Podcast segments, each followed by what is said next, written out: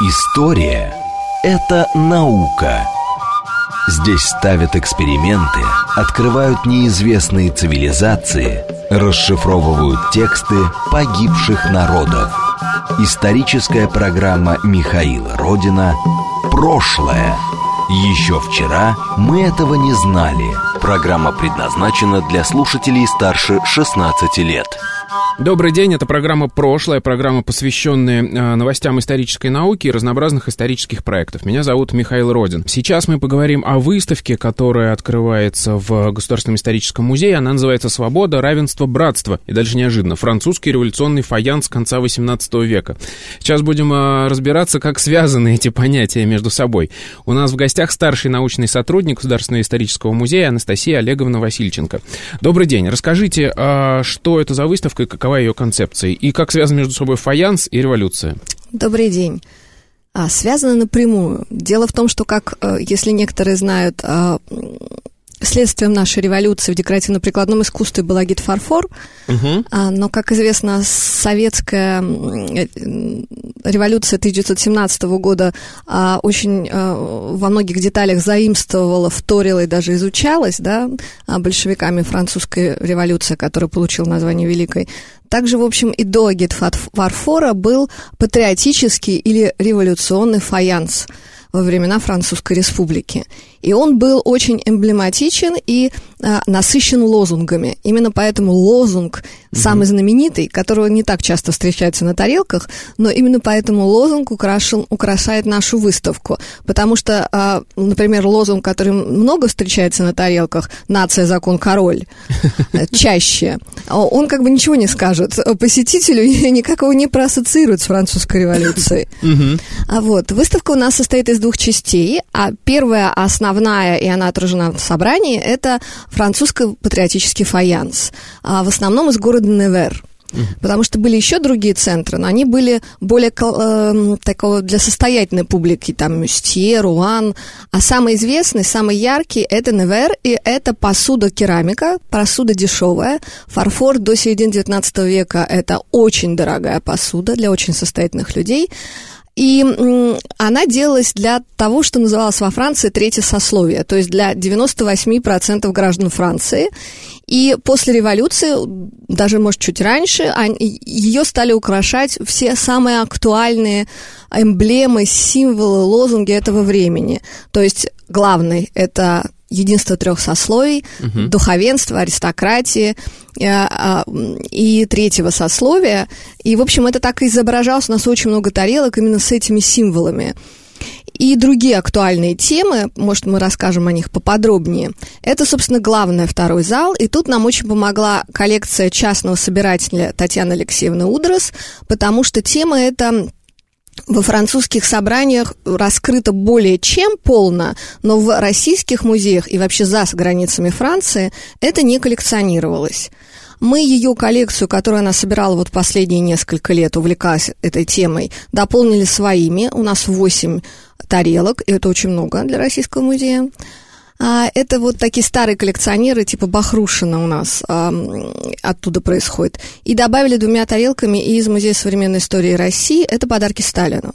То есть это не какая-то готовая коллекция, которую просто привезли показать, и потом ее увезут во Францию куда-нибудь? Это вот все здесь собиралось? Это нет, во Франции собиралось. Именно поэтому у нас так мало вещей, что в XIX веке это, ну, во-первых, тема не всех волновала, угу. потом это чисто национальное искусство, и потому что это все бытовало во Франции станции а как бы русскому купеческому московскому собирательству был э, интереснее свой народный лубок, свое народное искусство к желе. Вот наши все коллекционеры собирали mm-hmm. вот э, свои народные вещи. А вот французский народный вкус не дошел. А в советское время мы это не комплектовали музеи. Нет, я понимаю, я имею в виду, что понятно, что это все из Франции привезено когда-то. Да. Я имею в виду, что коллекции все вот, ну, то есть... Э, Современная Татьяна Удрос, это да. современный mm-hmm. наш коллекционер, который у нас много лет назад, ну, несколько лет назад показывал выставку русского чугуна. Она у нее такие замечательные декоративно-прикладные коллекции, и не только. И вот она, собственно, а, первый раз показывает свою коллекцию. И, собственно, это первый раз и в российских музеях мы угу. раскрываем эту тему. Вот. Но не только. Кстати, из ее коллекции в этом зале висит дивный совершенно портрет кисти блестящего французского художника Вуаля, который был э, художником при малом дворе Петра, великого князя Павла э, Петровича, будущего императора Павла I. Вот он нарисовал графа э, Павла Строганова молодым юношей, того самого Строганова, который стал первым и единственным русским якобинцем. Угу. И, в общем, это вот как раз ему 15 лет, он поехал в Европу, и вот через год он доедет до революционного Парижа. Вот этот портрет более 100 лет был в Риме, хранился, еще Строганова потомки его туда отвезли, и вот она его купила и тоже первый раз показывает России. А напротив него висит еще один живописный портрет, а, тоже, в общем, открытие исторического музея. Из наших фондов мы много, под эту выставку, как бы мы много прошерстили свои фонды фонды. И вот то, что мы открыли, мы показываем в другом зале, и то, что, ну, немножко в, в этих залах. И открыли мы, например, Портрет Кандарсе – это вот э, такой великий жерандист, великий э, последний просветитель, знавший лично Вольтера, автор реформы общественного образования э, в мундире Национальной гвардии, друг Лафаэта. Э, и главное, что мы не только поняли, что это Кандарсе, поняли это еще, слава богу, 80-е годы, хотя долгое время он висел еще до войны на экспозиции как Мусин Пушкин. Вот. Ну, в общем, как бы тогда любое дворянское лицо воспринималось как-то более легко. Вот. Но мы поняли, что авторство – это ученик Давида, и это очень редкая, художник Ланевиль, очень редкая школа вообще в России. А вот школу Давида, это революционная школа, ее живописи нету, вообще нету почти, ну как бы очень мало. Угу. Вот Юсупов только это собирал. И школа Давида, это прям очень классно, что у нас есть. И портрет этот прижизненный Кандарсе, потому что он в форме национальной гвардии. Это все равно, что Александр Сергеевич в камергерском мундире изобразить. Угу. Такого не может быть. Он великий философ. То есть это как раз 89 год, когда национальная гвардия революционного Парижа образовывается, и он Лафаетом, и он как э, друг и соратник вот изображен в этом мундире. То есть прям вот Супер вещь. А, хорошо, то есть я так понимаю, что эта выставка, она хоть и посвящена в основном фаянсу, да, то есть посуде, а, она вся оплетена вот этим антуражем этой, этой эпохи. Что там еще можно видеть, кроме портретов вот этих? Ну, вообще большая задача была показать а, так называемую французскую, мой интерес еще, скажем так, был, показать французскую народную о, картинку, имаш популяр. Долгое время это называется, переводилось еще как карикатура, это прямая параллель фаянсу. То есть э, те же самые сюжеты, которые я чуть-чуть затронула, они у нас вообще все в альбом, в альбоме, к сожалению, великого собирателя Петра Ивановича Щукина. А, и то, что мы смогли, вернее, наши предыдущие поколения извлекли из этого альбома, мы показали вживую, а то, что не смогли, мы все оцифровали, перевели все лозунги, выстроили по самым интересным темам, и эти анимированные картинки шевелятся. Mm. Освобожденные женщины Франции бьют копьем, а, поход женщин на Версаль, дамы тащат пушки, вот, а, французский сапер а, с крысами на посохе стучит этими крысами э, с текстом «Смерть крысам», то бишь аристократам. А вот, это целый большой комплекс, и вот сюжеты, которые я вам говорила, они являются параллельными, потому что равенство трех сословий а, под французской короной, борьба с аристократией – а, потому что, например, в тарелке, представленной из собрания Татьяны Удрос, есть дворянин и представитель духовенства за руку, который, значит, печально сообщает, какие несчастья на них сыпятся. То есть, как эти два сословия не просто уравнялись в правах, как было на первом этапе революции, а уже и страдают. Это как бы, наверное, с 91 -го года вот больше угу. началось а, не только после отмены привилегий Ночи чудес, но и потом, когда уже отмена титулов произошла, и когда а, не только национализация церкви произошла, как в 89 году первые декреты, но в 90-м это уже более осмысленная структурная антиклерикальная политика, политика, направленная вот против дворянства. То есть их еще можно датировать по исторической конве. Угу. И вот эти народные картинки, они с одной как бы стороны на выставке висят, а против них висит как бы официальная версия резцовые гравюры, запечатлевшие все основные события французской революции. Это была такая целая серия Эльмана и Шамета. И вот событие происходило, условно говоря, сбор Генеральных Штатов. И через год а, официальные резчики, а, художник, а потом резчик, гравер, создавали вот, а, запечатляли это событие. Это как пресс-пул официально. Угу. То есть это так, как хотели они э, видеть, потому что гравюра это тиражный вид искусства, и это, конечно, а, ну, поскольку это визуализация, то это скорее телевизор, да? Да. А, вот. И на, а народная картинка, это, конечно, тоже телевизор, но скорее YouTube, Мгм. потому что он не цензурированный, он свободный, он карикатурный, он вот карикатурно-полемичен, и, и другое обаяние. Во-первых, он цветной. Потому что классическая резцовая гравюра – это черно-белое искусство, которое вот одна доска режется по полгода. Зато у нее огромный тираж выдерживает. А народная картинка – это афорт, который меньше тираж, который быстро начертил на доске, на грунте и пустил, можно сказать, через три дня в тираж. Раскрасил, вывесил на улице Сен-Жак. Те, кто не может купить, пришел, посмотрел, поглазел. Лозунги, там иногда еще длинные тексты. Вот. А те, кто может купить, собственно, купил. Это дешево и быстро, главное. Техника Ага. другая форта. И вот такое противопоставление, как бы, такой резцовой сложной гравюре и народной, это тоже есть картинки. А открывается у нас выставка вообще сопоставлением двух образов. А, Первое – это портрет официальный короля Людовика XIV, а, выполненный гравером а, Бре- Бревиком. Дело в том, что каждый... Вот французская гравюра резцовая, она потрясающая. Вообще резцовая гравюра – это такая математическая история, линеарное изображение создается только линиями, режется полгода, и ты как бы должен представлять вот эту, нет права на ошибку, ты должен представлять этот образ, а портрет высотой около метра.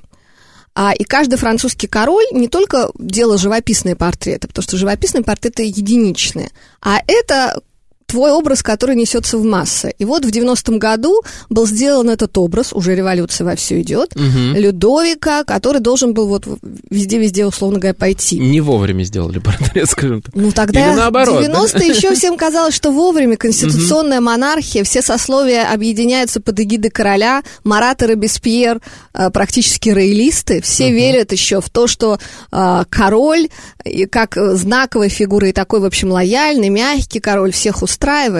Никому не приходило в голову, что, что вот начнется такая радикализация. 90-м еще никому. А скоро, через полтора года, сам Гравер разобьет эту доску на две части. В общем, во времена якобинской диктатуры, э, показывая свою лояльность уже новому режиму. И вот эти оттиски, они, в общем, интересны именно тем, да, что в какой-то момент до- доска была расколота. Правда, потом при Людовике XVIII, братья Людовика XVI, доску попытались сколотить, но это видно, по ней идет шов Мгм, мгм. по поздним оттискам. А рядом с ним визит э, гравюра с декларацией прав человека и гражданина. Мгм. 17 статей которых с цитатами, отдельными лозунгами мы повесили сверху. Люди рождаются равными и свободными, очень актуальные. Но можно, ну, в общем, как бы мы подвигаем зрителей это все самим почитать и открыть. И несмотря на то, что у нас у всех компьютер с собой, в общем, можно прогуглить, что такое заседание Генеральных Штатов и что такое Ночь чудес, мы сделали очень подробные комментарии чтобы как бы вот к этим событиям было понятно. Потому что, конечно, все это учили, я не знаю, в восьмом классе школы. Я не помню, в каком, да, это было. И Ну да, с тех пор редко возвращаешься. да, что такое пререальское восстание, Мгм. просто в голове твоей не, не держится. Мы прокомментировали это. Но у нас еще много что есть. Какая интересная. То есть это вообще, получается, это весь образ-то революции, а не, не- не только. А вот э, смотрите, мы с Николаем Промысловым много вот в программе «Родина слонов» говорили об этом периоде, о том, как там была устроена пресса, а, как там была устроена пропаганда, как Наполеон потом в этом познал толк, что называется. И вот мне интересно, и понятно, что там уже есть газеты, и а, они, там, это Бум. система целая, э, Бум прессы, производства, да. да. Вот эти вот э, гравюры, листовки, вот это все. Объясните, как сюда попал фарфор? Как фарфор стал, э, и фаянс, ну, вообще посуда стала элементом пропаганды? Вот как это вообще сработало? Начнем вот с чего. Во Франции, я так понимаю, было налаженное производство, и это активно до этого развивалось, да? Конечно. И это потому, что это не фарфор. Фарфор-то, в общем, открыли в начале. 18 века, узнали технологию. А это фаянс, то он был известен очень давно, его делали давно. И вообще вот в этом невере у него такое влияние вот скорее кера- керамики итальянской. Это вот по технологии майолика глина. Как попал в эту систему? Ну, во-первых, стали покупать. А, стал вот, как бы, знаете, началась новая жизнь, и свои квартиры люди, э, там, не знаю, мещане, как бы мы сейчас сказали, богатые крестьяне, хотя они там бедные обнищали, страшно вообще во все это, во всей ну, этой да, истории. там вот эти голодные годы были. Да, Угу. да, я, вот. А надо было, вот как ты должен принести красный флаг в свою квартиру. Это мы и говорим портрет про Ильича. вторую половину 18 века или уже прям... Про вот- революцию. Про революцию. Вы понимаете, вы, вы насыщаете... Вот когда случается такой бум, Мгм. а, как такой взрыв энергии, ты свое жилище чем-то как-то трансформируешь. Не только в твоей голове что-то меняется, но и в твоем жилище тоже что-то меняется. И а чем? Это мы сейчас можем, не знаю, купить плакат, или в советские годы, в революционные годы могли купить плакат, как бы образ, да, был плакатированный основной шел. А тогда живописи нет. Гравюра это провинция Невер, не доходила. А вот тут рядом свои производства. Это центральная Франция. И, соответственно, весь сериал «Центральной Франции», до них, им было доступно именно это. И плюс была, видимо, традиция украшать уже им свои, с- с- именно такими тарелками, а, кувшинами. Но надо сказать, что им не так много пользовались. Вот то, что до нас дошло, это не то, что из чего ели. Да. Это декоративные тарелки. Они вот, представьте, на полочке у состоятельного крестьянина стояли, и э, на кухне обозначали даже вот три их поставить, что вот я-то, я, я за, я понимаю, я свободен, там, я люблю короля. Вот, потому что там как раз вот эмблемы три, например, посох – это епископ, это духовенство, меч – это дворянство, а сноп или лопата в центре переплетенные – это третье сословие. Ну, сноп, понятно, крестьянство, да, и лопата, собственно, тоже. А все это под эмблемой, например, короны королевской или с лилией королевской, или с какой-то лозунгом. Вот такой себе принес, повесил, и, в общем, и тебе хорошо, и, и люди видят, что ты правильный человек. Хорошо, я понял. То есть есть общественный запрос на какое-то украшательство квартиры, и его керамисты э, начинают в- в- исполнять. А кто придумывал эти сюжеты? Кто э, решал, какой лозунг повесить? Какие-то были художники, может быть, которые это расписывали? Что-то мы про это знаем вообще? Это, ну, как сказать, это практически антихудожественное явление, потому что, как любое народное искусство, а это, ну, вот как, не знаю, как игрушки народные. С чем сравнить это? Вот как жель. Вот у нас было в это же время, существовала гжель, и она была такого же цвета, как эти вещи, расписывались также зелено, желто, коричневые. Другого цвета была гжель. Ну вот кто были эти люди? У нас крепостные, а у них вот эти вот рабочие, кто там работал. То есть это безымянные люди, которые сидят Да. на фабрике и что-то там на свой вкус абсолютно, Да, да? и вот эти народные картинки, карикатуры на политические сюжеты, очень остросоциальные, тоже почти все, нет, вообще все анонимные, иногда написано, где издавалось, а на одной прелестной вещи написано а, сочинено хорошим гражданином, Хм. исполнено а, хорошим человеком. Вот так вот. Ну, то есть, да, ну и во- вообще власть так быстро менялась, что лучше тоже не Ну да, подписываться. Да, но здесь это анонимы, да. А вот вы постоянно говорите про Невер, но упоминаете и другие центры. Они чем-то отличаются? Ну, В чем разница между этими? Невера больше, Невер примитивнее, если так просто говорить, роспись примитивнее, и его сохранилось больше. А вот другие центры, они у нас в коллекции есть, но, во-первых, их сложнее встретить, и у них сложнее цвета, они, они так бы побогаче, подекоративнее, по, по- поизысканнее. А Невер вот это прям народное, народное революционное искусство. Такое лапидарное и благодаря этому очень обаятельное, потому что оно очень непосредственное. То есть картинки такие, как эм, непрофессиональные. Есть довольно любопытные сюжетные, видно, что они, но они обычно с гравюр, потому что видно, ой, мама, там А, то есть перерисовывали прям? Несколько, да, да. И вот, например, у нас одна из музеев истории, современной истории России, мы ее, собственно, ради одной этой гравюр, э, одной этой тарелки исследовал сотрудничать, потому что это арест короля в арене изображает тарелка. Прям вот карета, несколько человек, так фоном нарисован варен, и вот это событие, которое подорвало да, доверие нации к королю, запечатлено. То есть это уже фактически антимонархическое. Или тоже с гравюры на шаре. Много тарелок с символикой шара, свобода, покорение стихии. Которое произошло, конечно, еще в 83 году, но вот во время революции продолжалось, э, потому что очень популярно было не только в аристократической, условно говоря, моде 80-е годы, но и вот символ покорения, как, как очень созвучно революционному, покорение стихии. Угу. Практически пять тарелок, и одна такая тоже с гравюрой, перерисованная, сложная, многофигурная. Это прям уже для художников Невера это высший уровень пиротажа. А вы уже упомянули о том, что их можно датировать по сюжетам. А mm-hmm. есть какая-то, вот мы видим, как, как меняется стиль со временем, и вообще вот это явление, как оно изменялось, там же бурные события, и все переворачивалось с ног на голову постоянно. Как это менялось и как это закончилось, и закончилось ли вообще? Ну вот как э, э стилистически не менялось, а менялось именно сюжетно. Были более-менее нейтральные какие-то изображения, там, народные, что-то типа льва, как силы. Был петух, который тоже был вечно актуален, гальский петух, уже символ Парижа, символ Франции на пушке, бдительность, отвага. Вот, конечно, все королевские символы после 92-го и даже 91-го года исчезают. А появляется, вот помните, я вам говорила, а, где духовенство с епископом бедный стоят, что мы в несчастье угу. дружим. Вот это появляется. И появляются новые лозунги. Вот я сейчас даже вообще лозунг э, «Свобода, равенство, братство» появляется редко, редко, поздно, потому что братство добавляется только в 94 году, на самом деле. То есть это поздняя часть. Вот «Свободно, равенство» это даже на а, документах есть, которые мы показываем, то есть на бланках коммуны парижской. А заканчивается, заканчивается революционное, собственно, да, но продолжается еще в наполеоновское правление немножко, но сама традиция керамическая не прерывается. И самое любопытное, что начинает это исследовать во второй половине XIX века такой а, историк Шамфлери, причем одновременные картинки народные, угу. и революционный фаянс, как вот тему революции он поднимает, его книжки выдерживают какие-то колоссальные тиражи, все начинают сначала все очень удивлены, потому что Франция — это королевство королевское искусство для нас, аристократическое, образец для всего мира, а народное французское искусство, во-первых, и никто в это время и в России еще к этому не обращался. У нас к этому обратились там не раньше 80-х годов стали изучать народное искусство да. 19 века. Вот. И вот он это собирает, он всю эту свою коллекцию потом завещает в музее Карнавале, публикует и начинает внимание к этому. И сами эти центры вспоминают об этом своем искусстве. И к юбилею революции, каким-то датам, они начинают делать реплики.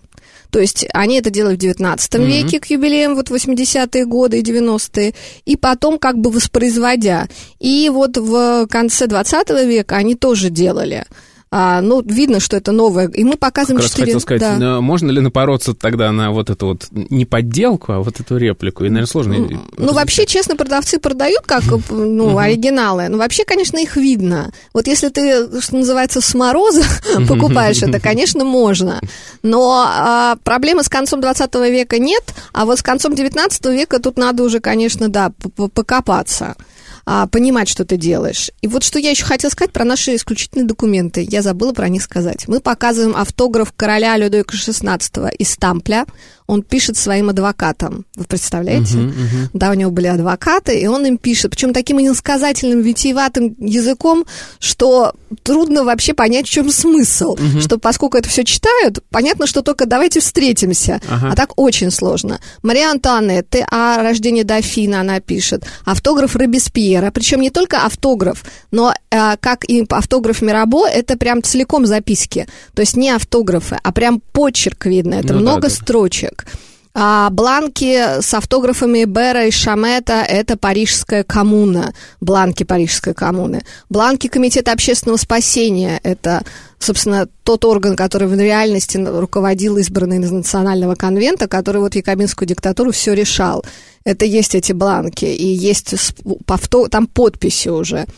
Вот, то есть вот целый подбор документов, 10, мы показываем. Это из тоже исторического музея, из нашего отдела письменных источников. Это один из крупнейших архивов Москвы. Коллекция Орлова, вот так ее демонстрируем.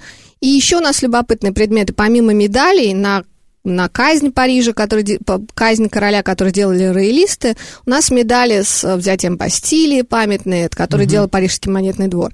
И любопытнейший а, саперский тесак, который французский премьер-министр подарил а, Леониду Ильичу Брежневу, который был в бывшем музее Ленина, и вот мы оттуда его извлекли. Он, дело в том, что он в форме гарда сделана в форме петуха.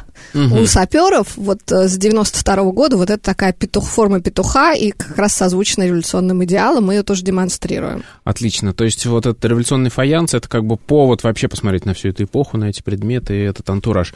А, напоследок расскажите, когда открывается, когда закрывается часы работы, когда можно, как можно попасть? 12 февраля выставка открывается и уже открыта, а работает до 11 мая. А, как э, все расписание Государственного исторического музея. Мы работаем в будни не до 6, выходной вторник, но в пятницу и в субботу музей работает до 9. И все, кто в рабочее время не может, может попасть в пятницу и субботу посмотреть ее. Отлично. Спасибо вам большое. У нас в гостях была а, Анастасия Васильченко, которая рассказывала про выставку «Свобода, равенство, братство. Французский революционный фаянс конца XVIII века». История это наука. Здесь ставят эксперименты, открывают неизвестные цивилизации, расшифровывают тексты погибших народов. Историческая программа Михаила Родина «Прошлое». Еще вчера мы этого не знали – еще раз добрый день, это программа «Прошлое», радиоверсия журнала «Прошлое.ком». Меня зовут Михаил Родин, и мы продолжаем. Сегодня мы будем говорить о праздниках, сегодня мы будем говорить о веселье. Веселье начнется в Москве совершенно уже вот скоро, 21 февраля. Мы будем говорить о фестивале Масленицы, о том, как его будут праздновать в Москве, и как это, собственно, связано с историческими российскими традициями. У нас сегодня в гостях координатор площадки фестиваля Масленица Маргарита Сергеевна Марченко. Романенко. Здравствуй, Маргарита. Здравствуй, Михаил. А, расскажи мне, что это за фестиваль, и можно ли говорить о том, что он связан с историей? Он все-таки историческая программа. А, фестиваль для Москвы традиционный, он проходит не первый год, и мы, собственно, не первый год принимаем в нем участие. И да, безусловно, он связан с историей. В этом году на площадке на Манежной площади в центре города а, Фестиваль будет посвящен традициям празднования Масленицы от 17 века до конца 19 века. Это будет абсолютно ре- ре- ретроспективная площадка, которая расскажет о ремеслах, о том, как каждый ремесленник готовился к празднику, которая расскажет о кулинарии и направлениях кулинарии. И главными героями площадки станут ряженые. Мы представим традицию режения – то есть, да, это абсолютно традиционный комплекс. Угу. А, хорошо. А, насколько я понимаю, вот эти ряженые будут не только русские, не только наша традиция будет представлена, но и похожие какие-то такие штуки из э, других стран, правильно?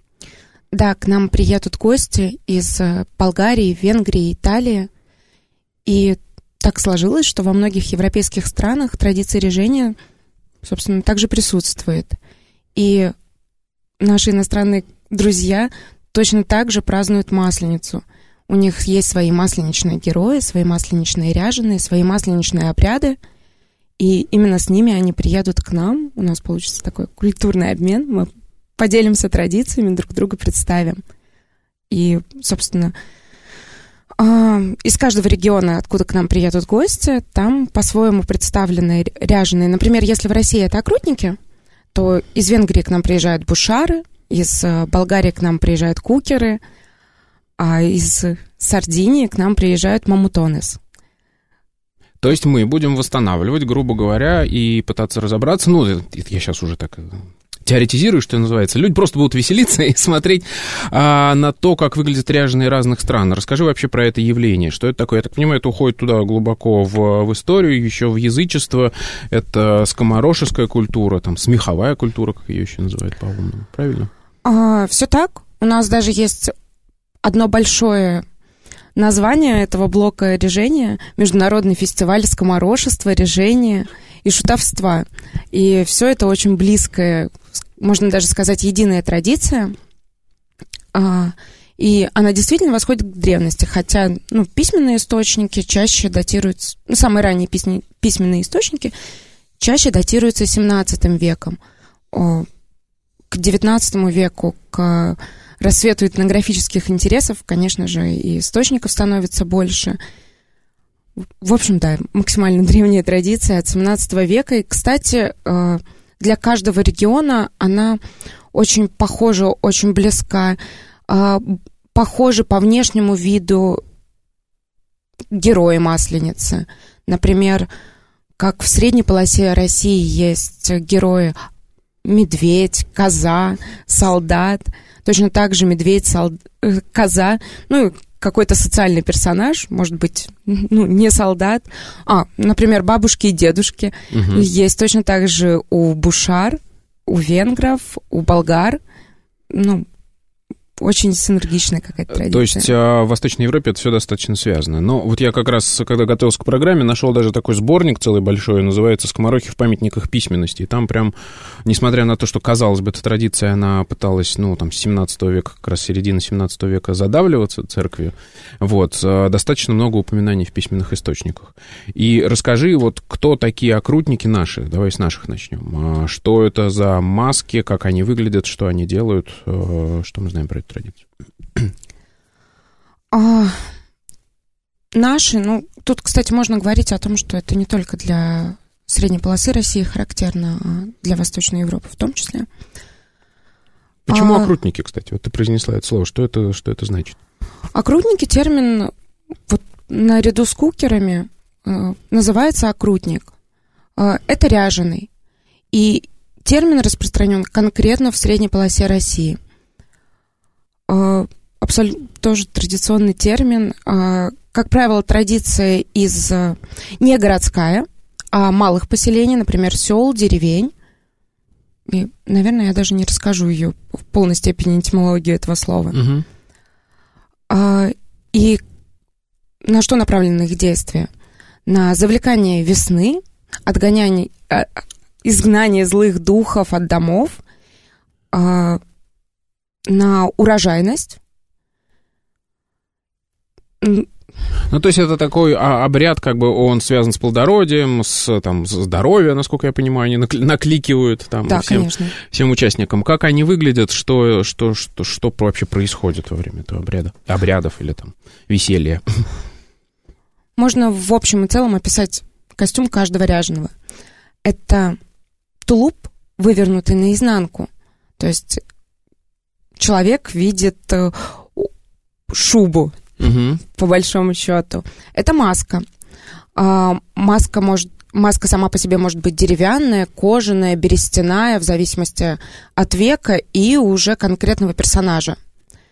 А, маска может быть с рогами, с мехом, огромное количество вариантов. Если маска деревянная, она делается из из ценных пород дерева. Угу. А, сама маска готовится очень долго, несколько месяцев ее вырезают, продумывают персонажа, продумывают а, лирическую составляющую внешнего вида маски, то есть как э, повернуты глаза, брови, улыбается персонаж, или же наоборот он грустный. Э, чаще всего в России можно увидеть маски улыбающиеся. А вот, например, у мамутоносов из Италии все маски грустные. Все. Угу. Именно да. у мамутоносов. У них есть еще один персонаж. А, там уже другая маска, она и цветом отличается. Это белая маска. А, деревянные маски в России не красили, к слову. А, но при этом на каждой маске свой индивидуальный уникальный узор. И Традиционно маска передавалась из поколения в поколение, от отца к сыну, вместе, соответственно, с образом ряженого, вместе с персонажем, его историей, его характером. И задача маски — продемонстрировать характер персонажа. А, если эта маска, например, козы или медведя это полностью шерстяная маска. Если это маска mm-hmm. черта, то, скорее всего, этот черт будет такой немножечко игривый, улыбающийся. А, и, кстати, внешне даже несколько добродушно будет выглядеть. Но об этом можно... Это можно связывать э, с повседневностью поселения, в котором происходили э, колядки, в которых участвовали ряженые. И с тем, что у, зад... у окрутника, у ряженого в принципе нету задачи а, напугать человека, с которым они живут в одном селе. Угу.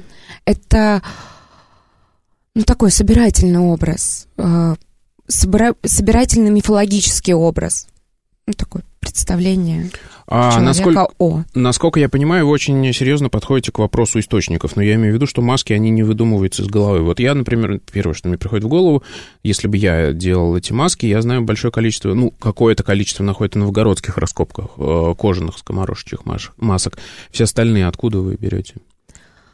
А, тут нельзя говорить, что конкретно, например, я беру или Мгм. команда организаторов.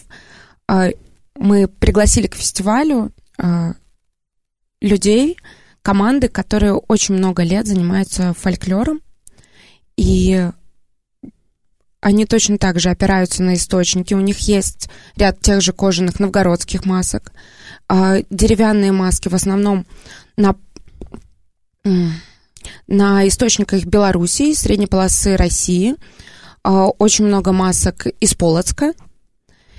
И нельзя сказать, например, как в реконструкции, о каком-то копировании. Угу. Каждая маска индивидуальна и зависит от мастера, который ее вырезает. Например, в современной Москве буквально 2-3 мастера, которые могут полностью вырезать маску. И очень важно, что это не какое-то мануфактурное производство, когда там, один человек вырезает, другой красит, третий накладывает мех. Угу. А маску целиком и полностью делает один мастер. А, Он пытается соблюсти этнографические узоры, какой-то конкретной канвы или же набора узорок для ма- узора для масок, как, например, узоры ткани там, 18 века. Нет, такого Мгм. нету.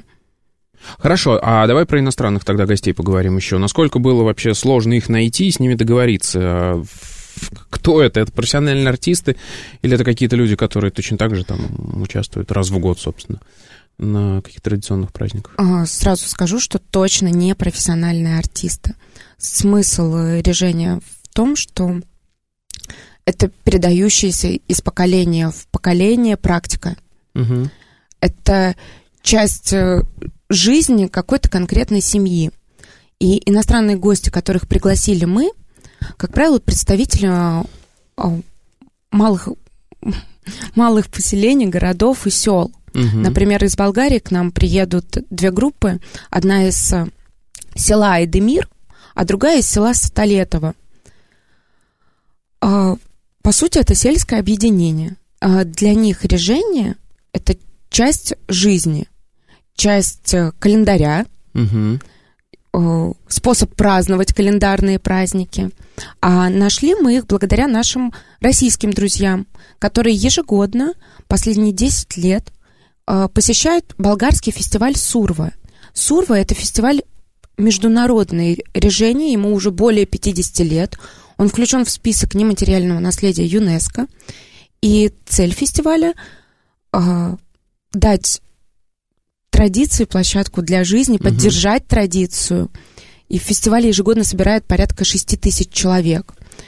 И через э, теорию буквально семи рукопожатий, Мгм. если можно так сказать, она вообще живая, э, мы нашли, связались с группами, узнали, кто готов приехать в Москву, придумали, как это сделать, подключили посольство Венгрии, посольство Болгарии, итальянские культурные центры, вплоть до того, что нам помогал э, итальянский музей масок из Сардинии привози- привести своих участников, э, сделать визы. А, еще Ты- по поводу того, как Да. приедут, э, повторюсь, э, многие из маленьких городов или сел, вот жители села Эдемир изначально даже боялись лететь на самолете. Да ладно. Мы То есть они никогда не выбирались из села так далеко? Нет, что ли? они выбирались из Ага. села, они постоянные участники Сурвы. Да. Наверняка поодиночке выезжали в какие-то большие города. Мгм.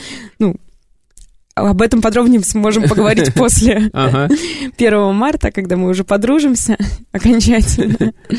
А, но да, у них было условие. Вот нас 45 человек, и мы готовы все вместе ехать только автобусом. Их э, уговаривала приехать в Москву не автобусом, а самолетом, аташе по Мгм. культуре и туризму по болгарского посольства в Москве.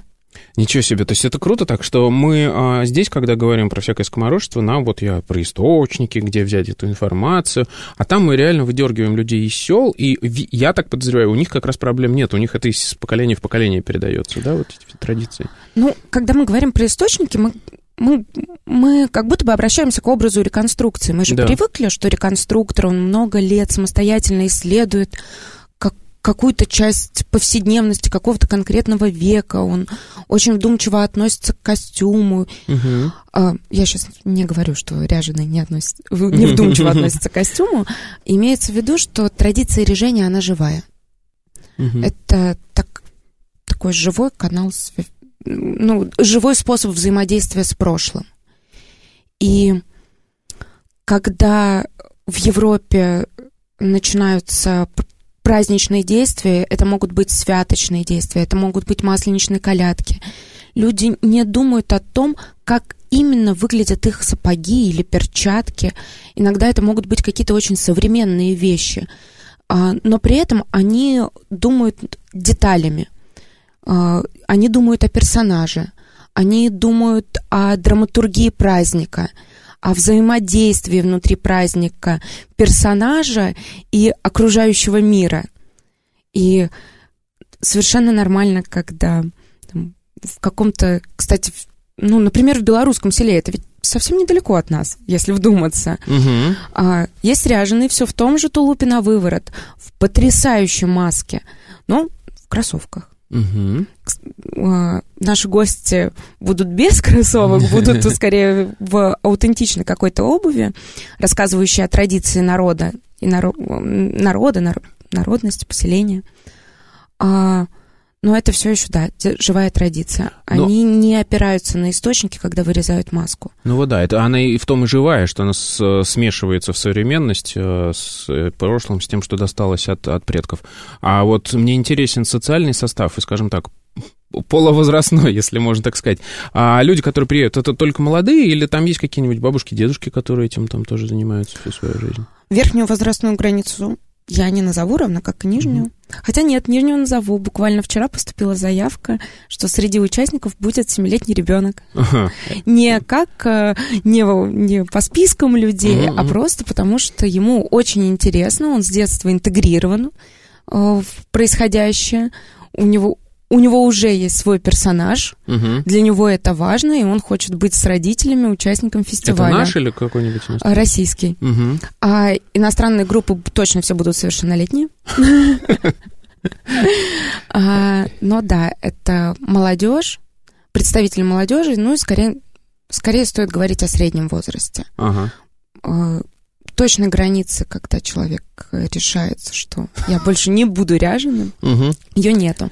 Хотя на этапе э, первичного знакомства с этой культурой а, мы много общались э, с российскими командами. Они рассказывали, что это нормальная практика инициации подростка, когда отец передает свою маску сыну. То есть, наверное, можно говорить о каком-то возрасте. Мгм. Средний возраст, уже там ближе, может быть, к пенсионному, передает свою маску и выходит из традиции. А можешь рассказать поподробнее про вот каждую вот, как бы это сказать, группу, чем они отличаются, в чем, вот все-таки понятно, что в общем и целом ряженый мы примерно представляем себе, там человек в тулупе с какой-то маской, а вот какие-то особенности, какие-то детальки э, каждой вот этой народной культуры. Сценические особенности, в первую очередь. Например, э, у болгар, у кукеров, им очень важно соблюсти драматургию праздника, а, праздника призывания весны, а, прощания с зимой, а, праздника, ориентировано- э, ориентированного на урожайный год. Их э, группа ходит вместе, обязательно есть телега, есть плуг, саха. Это все очень большой Это они все реквизит. с собой потащат? Ну, вообще-то да. Ага, так. Если вам можно прикладывать фотографии, я с удовольствием поделюсь фотографиям, как разобранной телеги, которую вот-вот ожидает э, аэрофлотовский. Они будут очень рады. Так, дальше. Вероятно, да. А, То есть здесь, э, когда мы говорим про болгар и кукеров, э, речь идет о том, что группа собирается вместе, и их танцы, их э, песни э, ориентированы вокруг вот этих вот э, центральных объектов. А, С бушарами чуть иначе. Во-первых, их можно узнать в толпе. Бушар это венгры. Это венгры. Мгм. Так. А, на Масленицу у них есть традиция, например, печь пончики э, и одевать на рога эти пончики. Но глобально тоже группа всегда ходит вместе и отличается от венгров или итальянцев э, набором песен, набором постановок. Быть может быть, сюжетом они будут близки. Э, Ну, совершенно точно, э, не видя никогда картинки заранее, можно узнать итальянцев. Да, для меня, кстати, открытие, что у итальянцев тоже это есть, потому что, ну, как бы карнавал это одно, а вот что вот у них Почему такие... карнавал это одно? Это Ну, в общем, да, я с тобой согласен, что это, в принципе, традиция одна, и, и то, и другое, в общем, предтечи театра, как говорят нам о, о, всякие культурологи, но хочешь сказать, что Буф оттуда же пошел, все так же, да? Ладно, тебе виднее, ты разбиралась, рассказывай. Ты я что-то задумался о каких-то серьезных ве- вещах. Так, А я сейчас подумала о том, что мы везем всего одну итальянскую группу, Ага. а ведь регионально да, конечно. а, тоже по а, внутри страны, а, в зависимости от села, Мгм. от э, маленького городка, у них очень отличаются костюмы, очень отличаются традиции и нарратив Мгм. также очень отличается. А ну, вернемся к итальянцам, Да. как их узнать в толпе? Да. А узнать очень просто. Это одна большая группа, идут вместе, но при этом мы видим э, двух разных персонажей. Мы видим Мамутонос и Исахадорес. Мгм. Мамутонос. а, персонаж все в том же вывернутом тулупе. а, его абсолютно безэмоциональная маска. Идет молча, гремит только колокольчиками. Их, кстати, там, по-моему, 25 килограмм на одном Мгм. Ряженом. И сахондрес. А, белая маска, а, в руках лосо, и, по сути, они управляют этим шествием. При Мгм. этом очень красочный костюм. Красная рубашка, а, ленточки, вышитые, вышитые, вышитые по, золотам элемен- по золотой элементы костюма. А, и визуально это уже совершенно какое-то другое пред- пред- представление, шествие. Мгм. Кстати, про шествие для а, для большинства, ну, в принципе, для режения, а, например, для фестиваля Сурва, это во- во- вообще центральная часть всего представления, всего фестиваля, а без шествия невозможно обойтись. Ну, понятно, да. То есть это прям центр композиции окру- окру- для окрудников, э, для, в принципе, для всех ряженых. И на Манежной площади мы также будем устраивать праздничные шествия. А я когда готовился к этому эфиру, а, вот, собственно, читал всякие книжки, и там нашел статью Забелина, которая рассказывает это именно про наши вот эти все традиции а, скоморошеские. И он там рассказывает в том числе, что до середины 17 века была даже отдельная потешная палата в Кремле, где хранились все вот эти атрибуты, где э, каким-то образом собирались эти а, скоморохи, но потом в 1648 году, как известно, это все гайки завинтили. А, и тогда, собственно, вышел указ, и мне очень понравилось, я хочу... а, про- процитировать там об искоренении бесовских э, мирских игр, сатанинских песен и позорищ, вообще о том, чтобы живым мирским людям устроить свое житие по старческому началу, то есть в домах, на улицах и в полях песен не петь, по вечерам на позорище не ходить, не плясать, руками не плескать, в ладоши не бить, в хороводы не играть, а игр не слушать, на свадьбах песен не петь, а, загадок не загадывать, сказки не сказывать, празднословием, смехотворием и кощунами, такими помраченными незаконными делами душ своих не губить, личины, маски хари и платья скоморожеские на себя не накладывать, в карты и шашки, шахматы не играть, на качелях не качаться, с гуслями, бубнами, сурнами, домрами, волынками, гудками не ходить.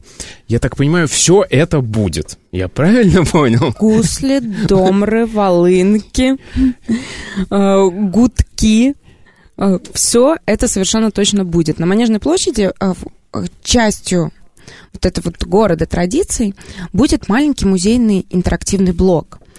И сразу два мини-музея. Дом масок и Дом музыки. Мгм. И тот и другой музей неразрывно связан с традицией режения. А, В Доме музыки будут гусли, лиры, гудки, э, барабан. Мгм. Все, без чего не может обойтись окрутник. То есть мы сможем прийти туда, на Манежную площадь, и просто погрузиться вот в это веселье а, такой до Петровской эпохи, 17 века и раньше. Правильно? А, еще раз расскажи, когда начинается фестиваль, а в какие часы работает и так далее? Фестиваль начинается 21 февраля, закончится он 1 марта, то есть это 10 фестивальных дней. Чуть мы выходим за границы масленичной недели. Угу. А, площадки по городу будут работать в разное время. Манежная площадь будет работать с 11 до 21.